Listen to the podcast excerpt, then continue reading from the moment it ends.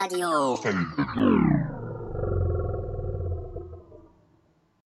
خب عزیزای دلم از اونجایی که این روزا بحث نقل و انتقالات داغ هستش و اساتید زده و همیشه در صحنه گروه رادیو فلبدا هم سعی بر این دارن که تا تنوری داغ سری سوسیسشون رو بچسبونن ما پا به این عرصه گذاشتیم تا بحث نقل و انتقالات در فوتبال رو موشکافی کنیم. کلا کلمه نقل و انتقالات به شخصه بنده رو یاد نقل و بقالات میندازه. کتاب استاد چارلز بوفسکی نویسنده معروف لهستانی که در قرن ششم هجری میزیست. ایشون توی کتابشون اشاره کردن که کلا نقل اتفاق نمیفته تا زمانی که منقلی به انتقال تبدیل بشه. من نمی‌دونم حالا ایشون توی چه حالی این کتاب رو نوشتن و کجاشون دست کردن و همچین جمله ای رو تراوش کردن؟ ولی جالب بود برام. می‌خوام ببینم که چه تأثیری این کتاب و این صحبت ها روی انتقالات فوتبالی در کشور و افسانقات دنیا گذاشته. حالا نظر شما اساتید محترم رو در این زمینه می‌خوام. بفرمایید. بنده واقعا از سطح سواد و مطالعه اساتید به وجد اومدم. واقعا فکر نمی‌کردم که به جز من و چارلز کس دیگه اون کتاب خونده باشه اما مثل اینکه اساتید همه قله ها رو فتح کردن و مرحبا واقعا. بله همونطور که در جریان هستید این کتاب انقلابی در صنعت نقل و انتقالات به وجود آورد. کلا آقای چارلز خیلی تاثیر بسزایی در دنیای فوتبال داشتن و هر کتابی نوشتن حداقل یک اسکار رو برده. همونطور که می‌دونید کتاب معروف ابطال اسهار اربعه هم باعث شد تا کلا سحر و جادو از دنیای فوتبال محو بشه. در, در واقع اون چهار عنصری که ایشون نام بردن ادرار بچه چهار سال دور تا دور ورزشگاه آوردن بازیکن بالای سی سال از گینه و بیساو که دارای تب مالت باشه و داشتن حداقل 22 شکایت رسمی در فیفا و مربی بونجل باعث شد که کلا سحر و جادو از فوتبال حذف بشه. و اینو می‌خواستم عرض کنم که توی کتابی که شما فرمودین یک جمله طلایی وجود داره در مورد نقل و انتقالات و اون این که نقل و انتقالی صورت نمی‌گیرد مگر آنکه با جمله من از بچگی عاشق این تیم بودم آغاز و با جمله من به عشق هوادارا سفید امضا کردم حالا پول منو نمیدن پایان بپذیره. بله. بله خب ایشون از نوادگان سربابی چارلتون افسانه ای هستش که همه ما به خوبی میشناسیمشون.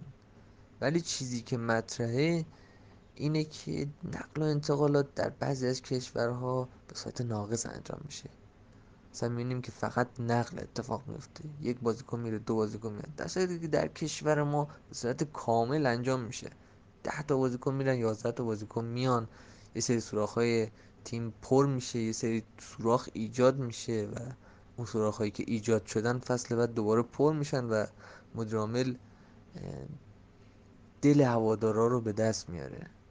و خب یه سبکایی هم این وسط وجود داره در بین هر تیمی یا هر مدیر عاملی. فردی بالاخره فرقی نمی‌کنه. مثلا مدیر عامل استقلال از سبک کوبیس پیروی می‌کنن.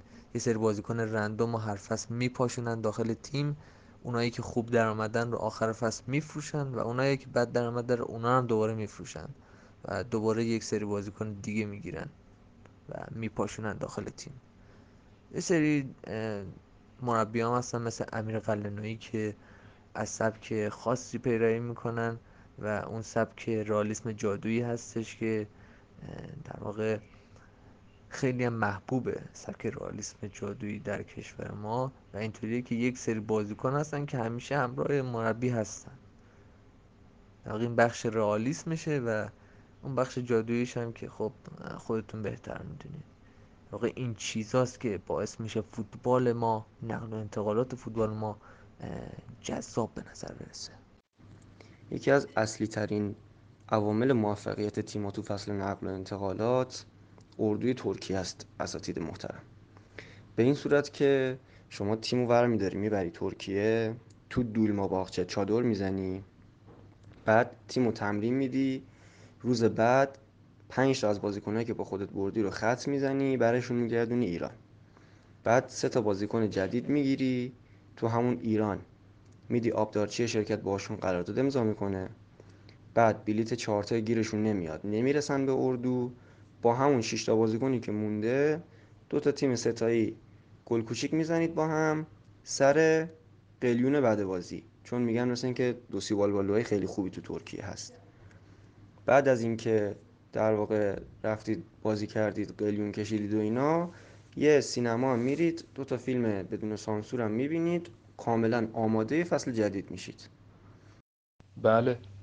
اتفاقا از پرده پشت دستم به گوش من خبرایی رسیده که تیمای قرمز پوش لیگ ما هم مدیرانشون تصمیم گرفتن تا از این به بعد تو قهوه خونه ها دنبال بازیکن جدید باشن. چون که اینجوری بازیکن هم نفسش چاقه و هم یه جوری خودشو گرم کرده و آماده است که چمنو ببوسه و وارد رینگ بشه. خب مثل قانون پاستیگی جرم شده. بازیکن از بین نمیره بلکه از جیب مدیری به جیب مدیر دیگری واریز میگردد. متاسفانه دردناک شده این بحث و دیگه زیر دل ما هم داره درد می‌گیره. پس تا درودی دیگر بدرود. شما درست میفرمایید جناب دموستانس و واقعا همچین چیزی رو نمیشه نادیده گرفت باید به اما نوعی به تمام جهات به کار تمام تصفیه بله. و